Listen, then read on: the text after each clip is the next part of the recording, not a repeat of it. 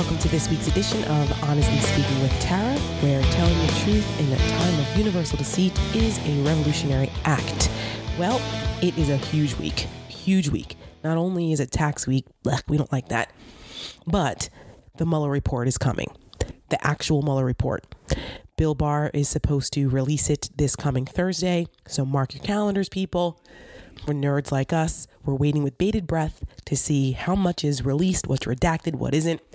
So, this week on this episode, I have ace reporter, she's a national security and intelligence reporter, Natasha Bertrand, formerly with The Atlantic, now with Politico. She's just starting this week with Politico. So, I'm happy to have her on to talk about all things Mueller, the Justice Department, Barr, what's been going on with this Russia stuff. Like she's been following this for a long time. So she's going to be with me in a little bit to talk all about those things. So stay tuned for her, Natasha Bertrand. Looking forward to that. But um, something else, as I'm recording this um, podcast, an awful tragedy in Paris is going on right now. The Notre Dame Cathedral is burning and it's been significantly damaged and there was concern whether they would be able to save it or not. The main cathedral, the spire is gone, and I think one of the towers. I mean, the thing was built in the 13th century. What a tragic loss for history and architecture and for the people of, of France. So, my uh, my heart goes out to them and to the firefighters that are fighting that blaze. I'm hoping they can save some of it at least. Um, actually, Paris holds a special place in my heart because that's where my husband and I got engaged. And we um, yes my husband is a a hopeless romantic and he proposed to me at the top of the eiffel tower it was a complete surprise and um, it was like a movie everybody stopped and he got down on one knee and it, it was amazing it was amazing and i have it on video so every year on our engagement anniversary i usually um, post it because he tricked me. I thought it was going to be a "Hey Mom" video, and it turned out to be a proposal. It was it was unbelievable. Um, anyway, so we also had another tradition uh, for, for people who've ever been to Paris. They have um, these love locks that you put on bridges and it's an old Italian tradition actually that but anyway I'm not gonna get into that right now but people they put these these um padlocks and you write your name and your names and, and the date of your love lock on there and you throw the key into the river. And of course, that's really not environmentally a good thing to do because it pollutes the rivers with all the metal. And the locks were weighing really heavily on the on the iron um, bridges. So every couple years, the French authorities come and cut them all off. I don't know if ours is still there, but our love lock is on a bridge that's literally like two blocks from the Notre Dame Cathedral. So the Notre Dame Cathedral's in the background. And yeah, so anyway, I don't know. That was in 2000. When we get engaged? 2013. I don't know if our love lock is still there, but the key is still certainly at the bottom of the river. Um, but um, anyway, I digress. So yeah, Paris, it's such a, such a beautiful place, and it's a shame to see that much history go up in flames. I, as of right now, I don't know what the cause was. Um, I heard something about there were renovations. Maybe it was an electrical fire. I don't know but I'm sure by the time this podcast is out, we'll know more about what started it. Still a tragedy nonetheless. So, hearts and thoughts and prayers to the folks of Paris. Um, yeah, tax week. I don't know if everybody's gotten their taxes in, and uh, we filed an extension because our, our taxes are complicated, and you know that's all right. That's what extensions are for. But we'll we'll get them in. Um, but I know it's just such a like we get so much agita around tax time. A lot of people aren't happy. They're not getting the same large tax returns that they've gotten in the past. And so some folks are complaining, hey, where's this tax cut that we were supposed to get under Trump? And some people got them, some people didn't. If you live in my home state of New Jersey or New York or California, places where high state and local taxes plague people, this tax cut screwed you. okay. So because of the the limits on deductions and and uh, property taxes and things, it wasn't good for you. Good for some folks, not good for everybody. Um, but a lot of people, because of the deductions uh, on your paycheck, you saw a little bit more of your take home pay during the year as opposed to the big refund at the end of the year. It's, you know, a lot of people don't notice $50 here, $75 there each paycheck. A lot of people are used to waiting for their refunds, that, that nice chunk of refund check. Um, so let's see how this plays. So far, Trump is not out there talking about how wonderful, how many people have benefited from this tax cut. He's rage tweeting about the Mueller report and the investigation, and his lawyers, his personal lawyers, sending threatening letters to the Treasury Department. Well, not threatening letters to the Treasury Department, but basically letters saying that the, that that Congress has no business reviewing Trump's taxes, get, obtaining them. Right? This has been a fight for years now since the campaign when Trump violated the norm and did not release his tax returns. Every president since Nixon has done that, except for Ford. Uh, it's become now not a law. You don't have to release your tax returns, but it's a it's a norm so that the American people can see whether you are um, doing things that you shouldn't be doing. Are you skirting the tax code? Are you in business with people you shouldn't be? Where are you getting your money from? Will you be conflicted? Will you have conflicts of interest as president? You know, not unreasonable things, which is why every candidate for the last 40 years has done that because they've had nothing to hide. Well, we all know Trump's probably got plenty to hide. The New York Times, by the way, this is also Pulitzer Prize week, and the New York Times won a Pulitzer for their investigative, their exhaustive exa- investigative report about the Trump Corporation, the Trump family, and how they've basically been involved in a major tax cheating scheme for decades up to the tune of almost $500 million. Yeah. If you have not read that story, go back and Google it. It is an unbelievable piece of journalism, and they put a lot of work into that. And then Pulitzer Prize deserved. So good for them. Congrats to the New York Times. And I've got news for you it's not the failing New York Times. Something else that Trump was rage tweeting over the weekend how the New York Times is failing and they're going to be gone in six years, and how they had to apologize to him because of mistakes they made during the election and how they lost subscribers. That's not true. Flat out not true. The New York Times gained 132,000 new digital subscribers the week after Trump got elected. So he's just a liar with that. And what the hell does he mean? They're going to be gone in six years. Yeah. Yeah, that sounds real democratic. That sounds like you know, a president who respects the freedom of the press, threatening to get rid of the, the free press. just uh, it. At some point, you feel like you just like start to tune it out, but we can't. This is serious stuff when the when the president of the United States continues to attack the free press as the enemy of the people and threatening them and oh we can never let that be normalized. Please folks, remain diligent. We I will never stop pointing out how dangerous that rhetoric is. It really is. But Trump's taxes, you know, a lot of people, I, have had Tim O'Brien on the show. He wrote a book about Trump and his wealth years ago. Trump sued him for billions of dollars because Tim O'Brien questioned whether Trump was actually as wealthy as he was. Um, they ended up settling out of court and um, but uh, most people who have who have covered Donald Trump over the years, they know that his wealth and his assets and how he does business has always been, as Chris Cuomo, my colleague at CNN, would say, fugazi. He's always been unscrupulous. And tax returns are a window into how you do business.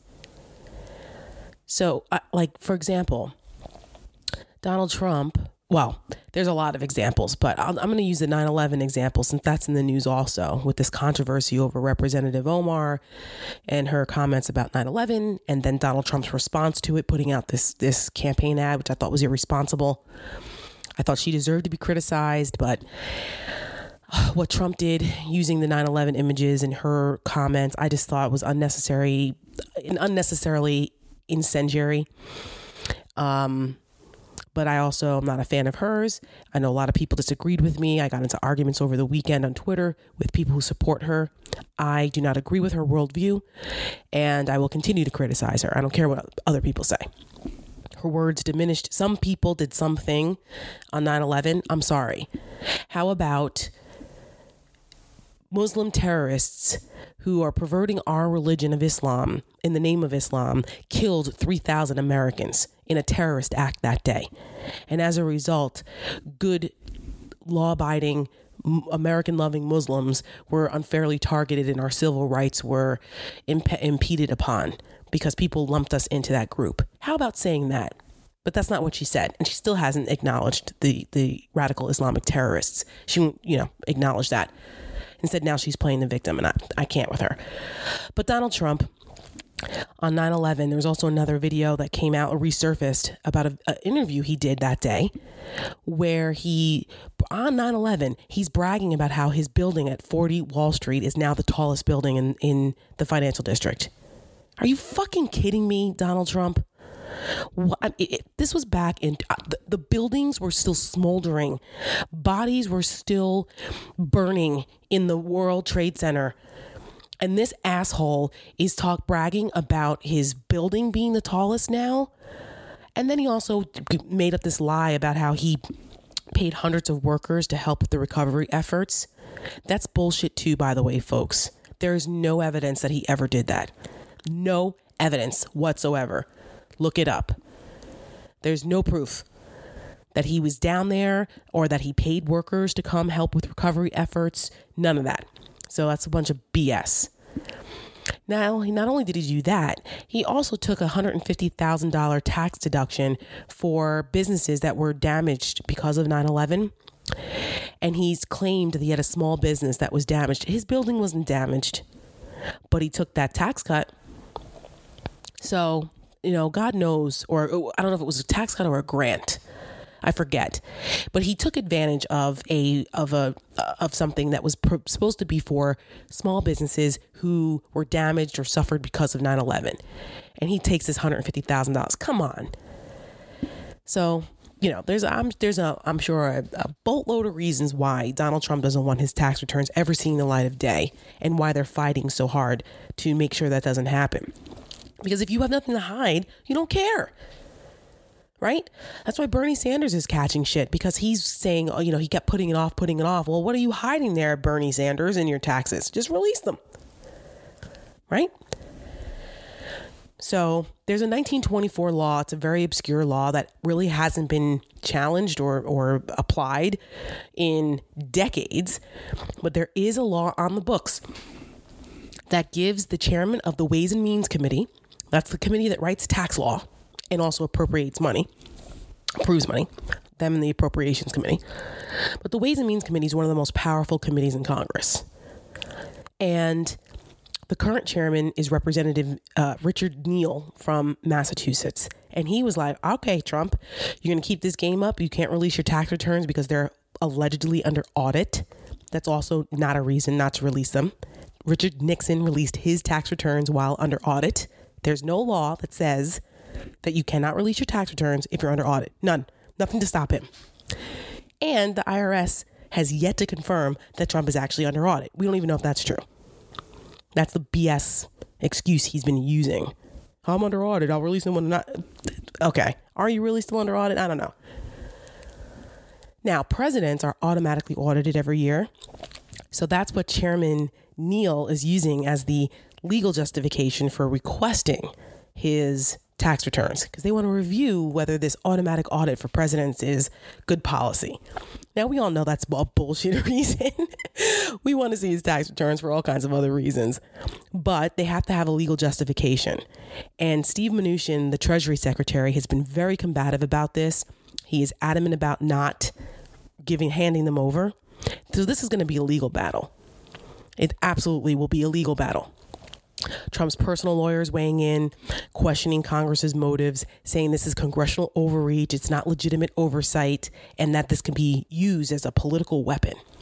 Because you know the, the, the the Congress could weaponize the IRS and start releasing people's tax returns. I mean, I hear you, but that's not what's happening here. And there are laws in the books that protect individuals from a random release of the tax return. But the, this 1924 law does give specific powers to the chairman of the Ways and Means Committee to look at anybody's individual tax returns, including the president. And this statute says, shall, that the Treasury Secretary shall turn over. Well, shall means must. That's not like kind of, sorta, or maybe he will. May. No, shall is the legislative term they put in bills when they mean like you must do it. So this is going to be an interesting fight, but a fight it will be. And it could take years, to be honest with you. Sarah Sanders, I, I just can't stand her. Am I the only one that sees her and just, I just, like blood wants to shoot out of my eyes? I can't take her. She's got to be one of the most obnoxious people I've ever seen on television in politics. Because she's just a liar. She just lies about everything. Oh. Well, she was on uh, Fox News Sunday and she was asked about this whole thing about the tax returns. She had the audacity to say that members of Congress aren't smart enough to figure out Trump's tax returns because they're just too complicated. And he's just been so successful as a businessman and he's already released his financial disclosures. And so they're not smart enough. Are you serious? First of all, Congress writes the damn tax laws. Now, there may be some members of Congress who are morons. I'll withhold any names. But the Ways and Means Committee they're responsible for writing the damn tax laws. I think they can handle reading Donald Trump's tax returns. And they also have a boatload of people who specialize in these kinds of things that sit on the committee staff. That's why they're there. And there's 10 accountants, by the way, in Congress. Not smart enough. They've got some nerve. That's if that's not the pot calling the kettle black. That moron in the White House. so, yeah. So we'll see. It's going to be a fight. Something else that happened in the last couple days that just infuriated me was Trump suggesting a couple things. A, just his continue his continued flouting of the Constitution and his abuse of power as president. It was reported that Donald Trump told the head of the former now head of CBP, Customs and Border Protection, Kevin McAleenan, who's now the acting DHS secretary, he replaced Kirstjen Nielsen, that he told him that he would pardon him if he ever got in trouble for denying illegal immigrants entry under asylum into this country. Don't worry about it. Don't listen to the judges. I'll just pardon you. You know, we're not letting them in anymore. Just tell them no. What? Now, of course, Trump and the administration are denying this. But they need to, you know what they need to do? They need to haul McAleenan and anybody else who's in the room up to Congress, put them under freaking oath, and ask them Did Donald Trump actually say this? And if he did, they're going to probably try to say, Oh, he was just joking. I was just joking. Was he? I don't know. But it's not funny. It's really not funny because this guy is constantly trying to circumvent not only Congress, but the law. And if Barack Obama or Hillary Clinton ever even hinted at something like this, Republicans would be claiming impeachment. They'd be filing impeachment articles. I'm telling you right now. It's not funny. Trump was in Texas last week and he made a comment about the military on the border and how he might have to call up more troops. But if they got a little rough, everybody would get upset and how our military can't act like other militaries from other countries. What the hell does that mean? Other militaries in other countries, they violate human rights all the time. You know, we have a constitution. We abide by the Geneva Convention. We abide by international laws. So what exactly does he mean by getting a little rough? And that we too bad we can't be like uh, what? What does he want us to like mow down illegal immigrants trying to claim asylum or crossing the border? Get the hell out of here. But that just gets passed over. Nobody says anything. You know, we're all the alarmists. We're crazy. Okay. It's just one thing after the other. Then Trump is eh, talking about how, well, the report came out that they were talking about busing illegals to sanctuary cities and dropping them off there as political retribution, basically. Oh, you want all these illegals to come in here? Okay. We'll ship them to your cities then. You take care of them. What kind of plan is that? You're president of the United States. This isn't some mock trial, some some model UN, um, you know, class or experiment. These are real people. They're human beings. We can argue about the policies. We can argue about whether the merits of the asylum cases. These are all legitimate concerns. They are. The, the asylum system is being gamed a lot of the time. But that's why we have judges and we have a process, but it's overwhelmed. So, how about instead of nonsense ideas like, oh, let's bus people and drop them off in sanctuary cities as you know to punish uh, liberal cities, how about we come up with a real solution? Like trying to fix some of the loopholes and doing some things. And I mean, you gotta be kidding me. Just uh, now, I will say, when I worked in, on this issue and, and, when I worked in Congress, there was a practice by ICE where they would, now this is years ago and it wasn't families. It was when the influx was mostly adult males. And if they picked them up in one place, they would they could if they were Mexicans they could turn them right back around and put them back into Mexico. If they come from other countries, there's a different process for removal.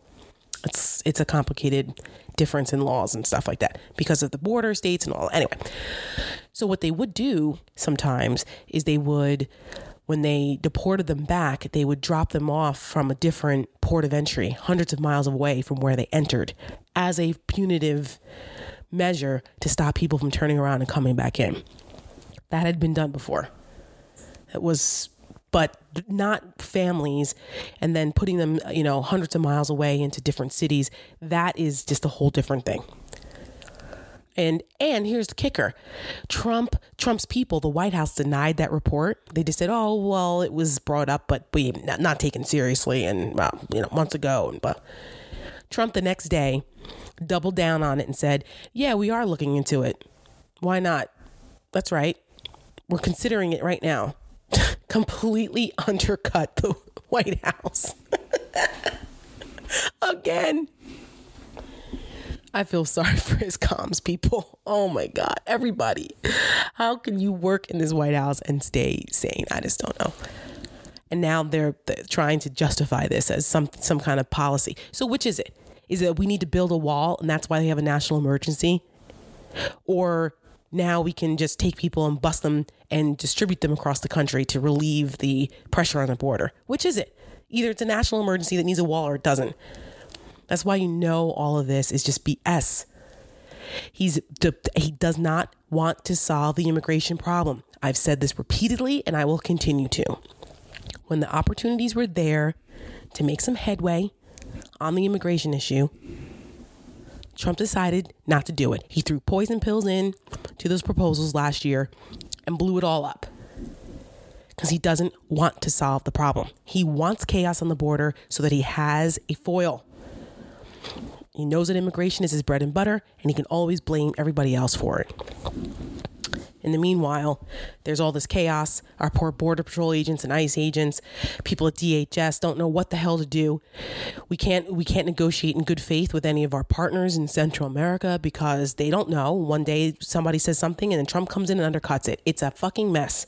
This is no way to govern. No way to govern. And Republicans just stand by. I don't know when they're going to have enough.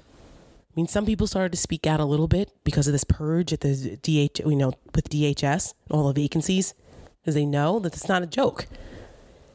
But what are they going to do about it? I'm waiting. I'm still waiting. Anybody see Kellyanne Conway on Meet the Press speaking about this?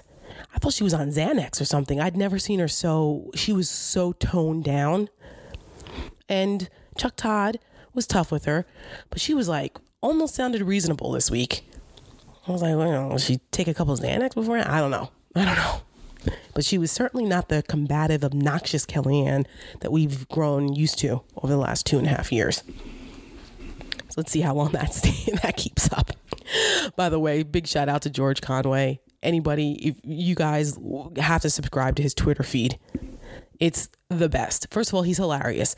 Second of all, he's just really said, fuck it. And he's decided to just go all out on Trump. There is no holding back anymore. And he's a brilliant lawyer. So he's a smart guy. So he knows what he's talking about. So follow George Conway. I was in Jersey last week and uh, for a day.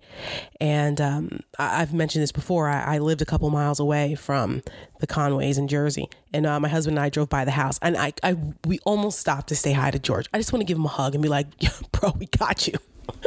Keep it up." But I didn't. I, my husband was like, "Let's stop and say hi." I'm like, "No, no, no, no. I don't want to. I don't want to put him in a tough spot." But from afar, we got your back, George. So um, the Mueller report's coming out this week, and lots to talk about with that. Some interesting um, developments in this whole Barr situation and his testimony last week, bringing up spying and um, was you know using that term. It was so loaded, and he knew what he was doing when he said it. He really did. And now, you know, the, Trump has been talking about this whole spying on his campaign crap for two years. And now he's been given a lifeline and legitimacy in this because the attorney general used the same term during testimony. And he knew. Eh, Bill Barr has been around the block a few times. He knows what he's doing. So Trump has been tweeting, rage tweeting about that now. Investigate the investigators. Jeez. Well, we're going to talk about that and more with uh, Natasha Bertrand, who's coming up next as promised, I have National Security Correspondent Extraordinaire Natasha Bertrand joining me today on Honestly Speaking. This is her first week at Politico. She used to be over at The Atlantic. Now she is Politico's gem. Uh, here with me on Honestly Speaking, welcome, Natasha. Thank you so much for having me. My my pleasure. She's on her way to MSNBC because she's also a contributor for them. So we've got her for 20 minutes, and we're going to get right to it. Uh, Natasha, this week we're actually going to see some semblance of the Mueller report in its entirety. What are you, what are the, some of the biggest questions that were left unanswered from the Barr summary that you want to see in this Mueller report? Oh my gosh, where to begin? Um, yeah, so I think that, you know, obviously Barr's assertion, quoting Mueller, that there was no evidence of a criminal conspiracy between the campaign and the Russian government um, leaves a lot of questions because it was very narrow. Um, it, there was a lot you know, still unanswered about the campaign's various conversations and interactions with Russian um, entities and Russian individuals that may not have been connected to the Russian government. So, you know, for example, um, the campaign chairman, Paul Manafort, his interaction with a suspected Russian spy and giving over polling data in what August of 2016. Why did he do that? Is there an ongoing investigation? And perhaps we won't learn as much as we would like to about that episode and whether or not it constituted, um, you know, a conspiracy, not necessarily with the Russian government, but certainly with someone who is connected to the Russian government government and could have helped with some kind of quid pro quo between the campaign and Russia. Um, you know, other questions about George Papadopoulos and this mysterious professor, Joseph Mifsud, that, um, you know, alerted the campaign early on about Russia having stolen Clinton emails. What's his deal? Um, the Trump Tower meeting, do we know everything about that? Was the timing um, with the meeting and, and, you know, the release of the hacked DNC emails just a coincidence or was there something more there?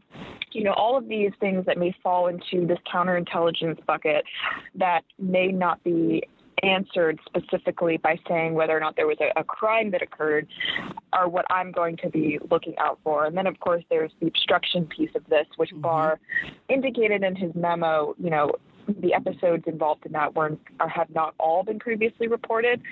Um, and I think the White House now is kind of scrambling to to whittle down its, its own counter report to deal primarily with the obstruction um, aspects of this investigation. And they're particularly worried, apparently, about what the former White House counsel Don McGahn had to say to Mueller. So I think we're going to be getting quite a bit of news out of this report on Thursday morning, supposed to come on Thursday morning.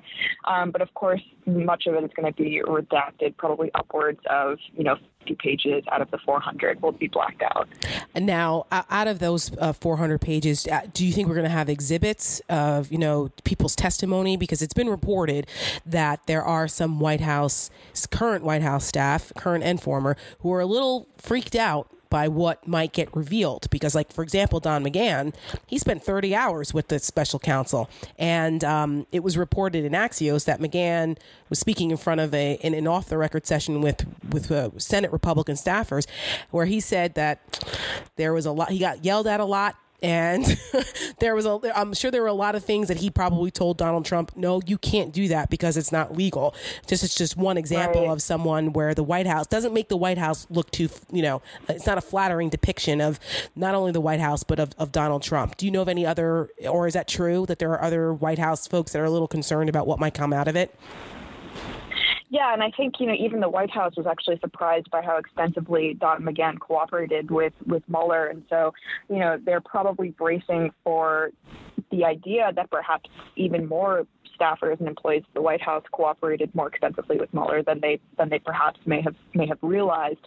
Um, they are very concerned about this aspect, but you know the fact that they're worried also makes me wonder about the faith that they have in the Attorney General's conclusion that the president was effectively exonerated of obstruction of justice. I mean, if they truly believe that, if they have confidence in Barr's you know, assertion that the president really has nothing, has done nothing wrong criminally, then why all the reports that we're seeing about how they're scrambling to get ahead of this and scrambling to um, push back on it when it comes out? So it's just, it's interesting because it kind of casts doubt on Barr's role here, and it makes it seem like the White House doesn't necessarily have confidence in his own conclusions. Um, makes it, you know, it makes it also seem perhaps like like Barr did kind of, you know, run interference for the White House in that respect. Mm-hmm Mm-hmm. Not the first time. Rod Rosenstein, right, right, and he he said, you know, that Rod Rosenstein also um, played a role in exonerating the president of, of a crime of criminal obstruction of justice. But Rod Rosenstein, of course, is also involved in this as well because he was a witness to that obstruction.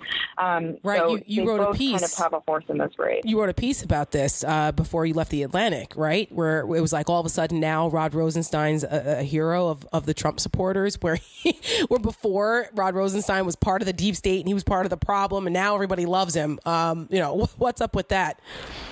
Yeah, that's exactly right. So, you know, a lot of Trump's allies were actually pointing to uh, Rosenstein's role in clearing the president of obstruction as proof that this was not just a partisan finding, that this was not just Barr who was given complete authority um, to draw this conclusion, but that Rosenstein, who is, you know, a career official who, yes, was appointed by the president, but has never been seen as, as a, you know, a staunchly pro-Trump kind of advocate, um, you know, also concluded that he didn't obstruct justice justice in a criminal way. So that that was ironic given the fact that Rosenstein was the one who wrote the memo right. that Trump then used to justify Comey's firing, which is at the center really of the obstruction of justice investigation. So Rosenstein, you know, there's there's been arguments made even that Rosenstein could have even been an accomplice to that obstruction because he knew the president's real motivations for wanting to fire Comey and he gave him a justification anyway. So at the very least, he's a witness in this probe. And so for him to have a role in clearing the president of this, um, it, it seems to legal experts to be completely inappropriate. And let's not forget, he was also reported that he wanted to wear a wire at one point um, when all this chaos was going on back in 2017. And most people who were familiar with this said that they did not find that he was joking. So it, this whole Rosenstein no, thing is complicated, you know? It's very complicated. And, you know, he had a very um, volatile reaction to the president and the White House using his memo as the primary justification for Comey's firing. Um, he was you know, in tears afterwards. I'm told he was sobbing at various points. He was really extremely, yes, he was extremely distraught. Um, wow. He was bouncing around ideas. Oh yeah, he was bouncing around ideas um, to like, you know, wear wire, to invoke the 25th Amendment, et cetera. And I, you know, I've tried to ask people multiple times who who were involved in these discussions, how does this square with the person who wrote the memo, who right. the, with the person who said just recently that he stands by it. Um, you know, and, and no one could really explain it other than that he was just kind of a basket case following that week, and that he thought that one of the ways to kind of redeem himself and redeem the DOJ and redeem himself in that position was by you know, put throwing out all these ideas and saying, "Look, what do you want me to do here? This is kind of out of my control." So, he he you know is leaving the Justice Department soon. Um, he will have you know this this reputation and this baggage looming over him no matter where he goes. Um, but there's no doubt that he was kind of a key witness in this entire thing. Has that been widely reported that he was in tears? I'd never heard that before. I don't think that it's been widely reported. Well, no. um, well you know, it's been reported that he was on the, the, brink of tears, that his eyes were welling. Um, but but I, from my understanding, it's that he he actually was so upset in the aftermath of this that he was but he was crying, which is, you know, it's a very tumultuous, stressful Listen, time. I get it. you know, yeah, I'm yeah. sure there's a lot of points. I'm sure there are a lot of people that have been brought to tears of frustration or anger over what Trump has been doing, not only to the presidency, but to this country since he stepped foot on the scene. So I, I feel you, Rod Rosenstein. I don't begrudge you at all. um, well, let me ask you a little bit about the counterintelligence side of this, since, you know, national security and intelligence reporting is, is your forte um, you know, even though Andy McCabe was fired ultimately for violating uh, FBI rules for leaking, but it wasn't didn't have anything to do with Trump. It was actually leaking Hillary Clinton related information. How has um, what McCabe and these guys, what they've testified to, what they've written books about, even with James Comey, all of these intelligence folks and have basically been saying the same things about what Donald Trump was doing at this t- at the time.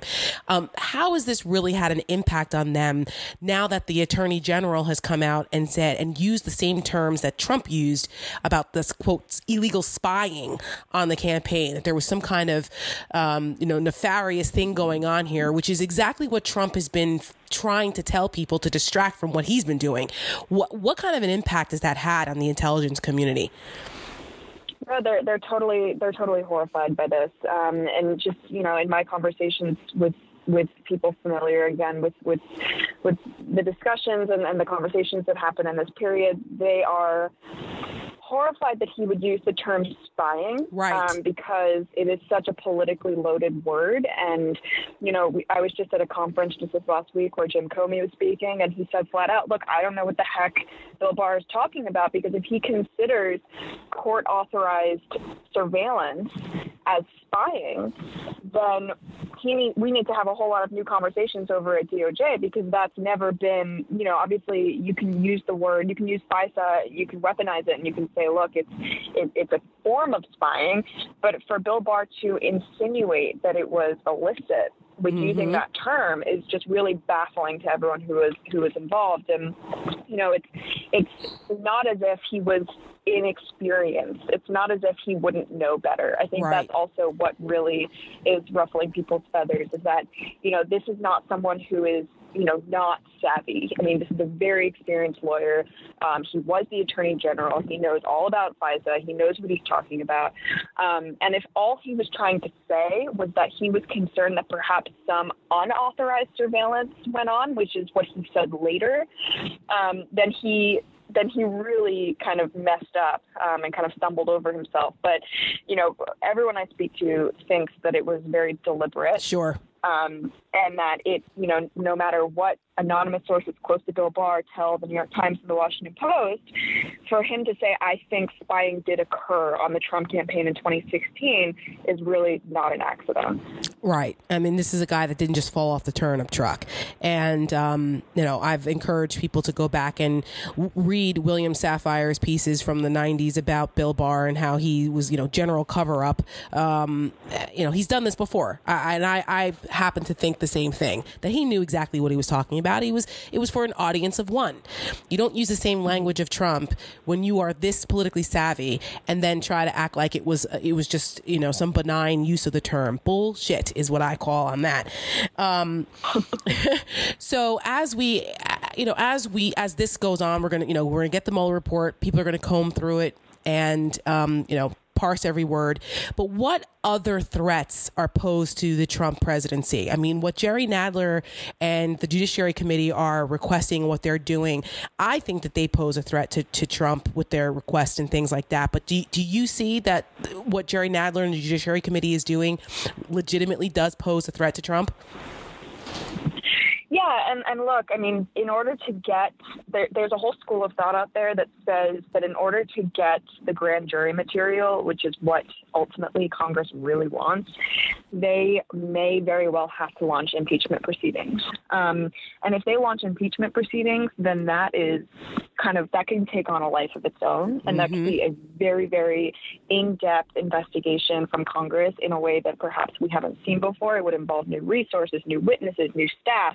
It would be a very dedicated thorough, um, streamlined um, probe that would be very public too, right? I mean, the hearings would be going on in in the public and in plain sight almost daily. So that is a step I think that is, you know, it's it's on their radar, and it's it's certainly not something they can rule out because the grand jury material is so important to getting to the bottom of what this report actually means, and if they can get that through a court order, um, which is also still up in the air, then, then they won't need that. But you know, we'll see.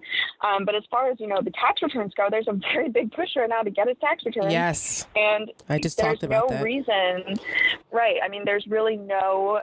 It, it's it's become very clear that the president is more afraid of the consequences of his tax returns coming out than mm-hmm. he is of mm-hmm. the political blowback from not releasing them. Mm-hmm. Um, so as he should be. Some, right. So they do contain some really damning things, and right now, the House Ways and Means Committee is kind of going full throttle and trying to get those. And just today, my my ace colleague Andrew Desiderio broke the news that Trump's lawyers are now basically threatening an accounting firm and saying, "Don't release any of the president's financial." Information or else. Um, or else what? You know what I mean? What or else what? This is the same tactics that Trump uses for everything. Just like I, I mentioned earlier in my podcast uh, about Tim O'Brien, how he tried to sue Tim O'Brien when he was with the New York Times for writing a book that claimed that Trump wasn't as wealthy as he claimed he was, and and it was all just to intimidate. That's what he does. But when you have a congressional subpoena, you need you have to abide by that. Some personal attorney's telling you don't do right. it. Well, you know what are you supposed to do? You got to follow the law. So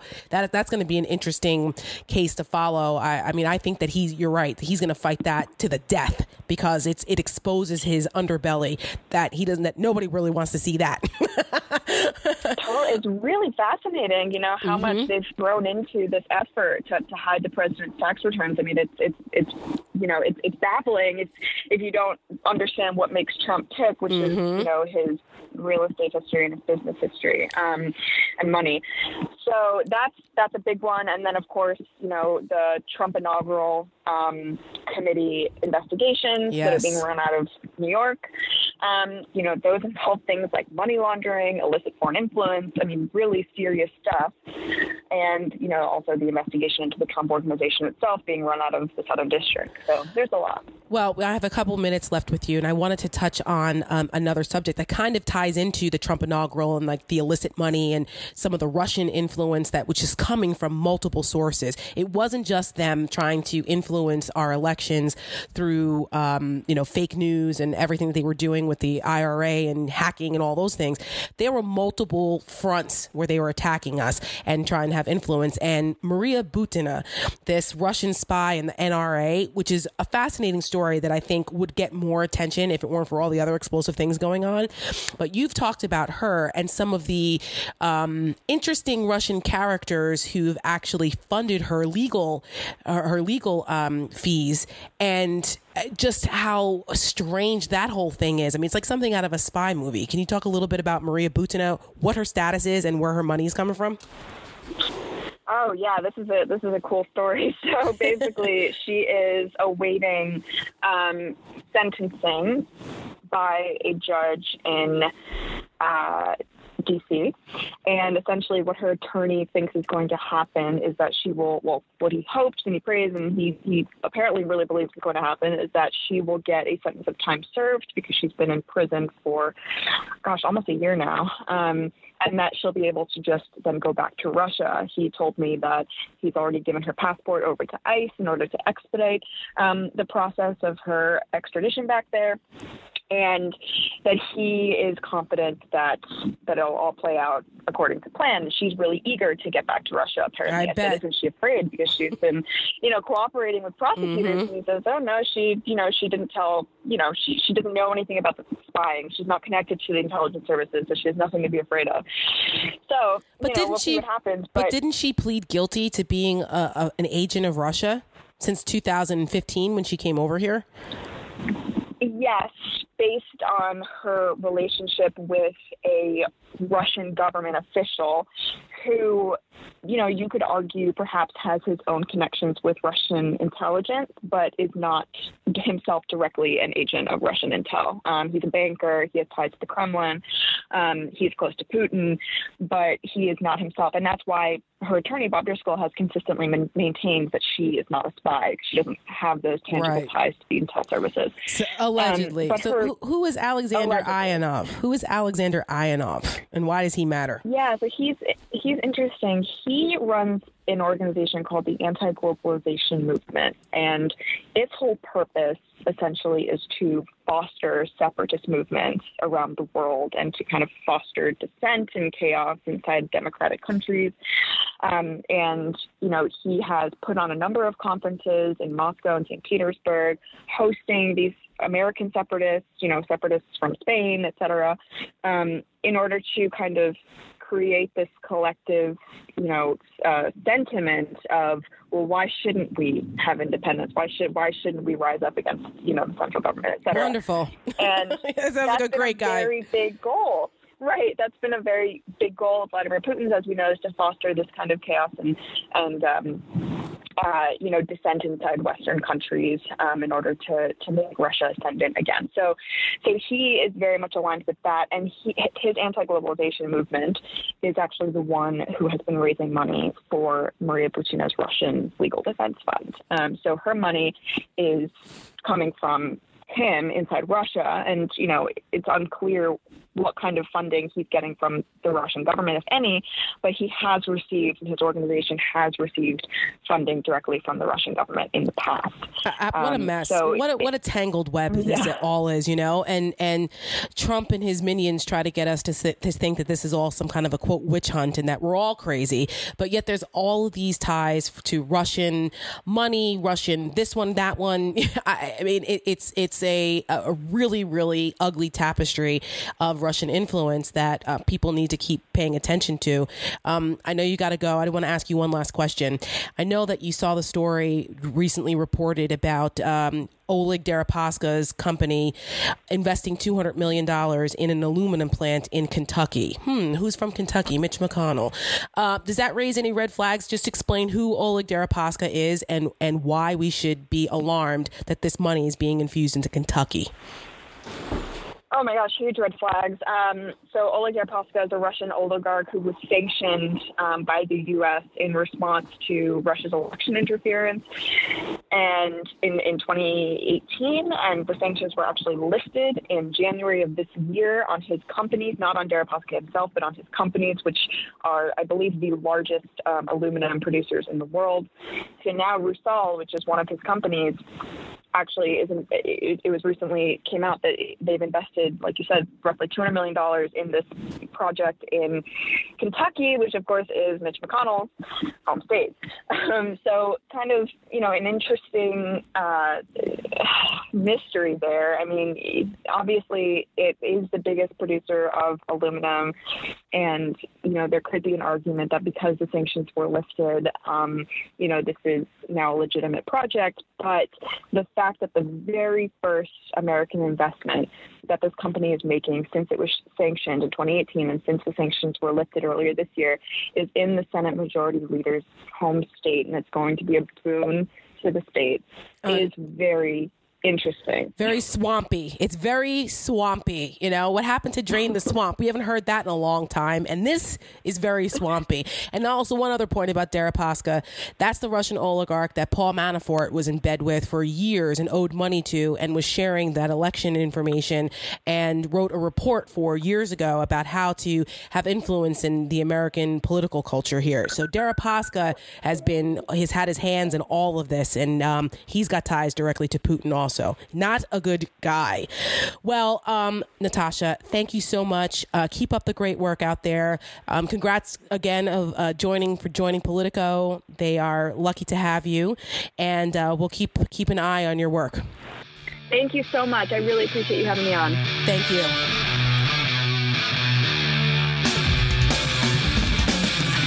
That's it for this week's edition of Honestly Speaking. Again, big thank you to Natasha Bertrand of Politico, and MSNBC for talking with me today about all of the craziness that's been going on with the Mueller report and Russia and Trump. Make sure you follow me on Twitter at Tara Setmayer or at honestly underscore Tara or on Instagram at the Tara Setmayer. Send me your comments, send me your questions. I try to respond as much as I can. I'm pretty interactive, so I look forward to hearing your thoughts and uh, stay tuned for next week's episode. Thanks for listening.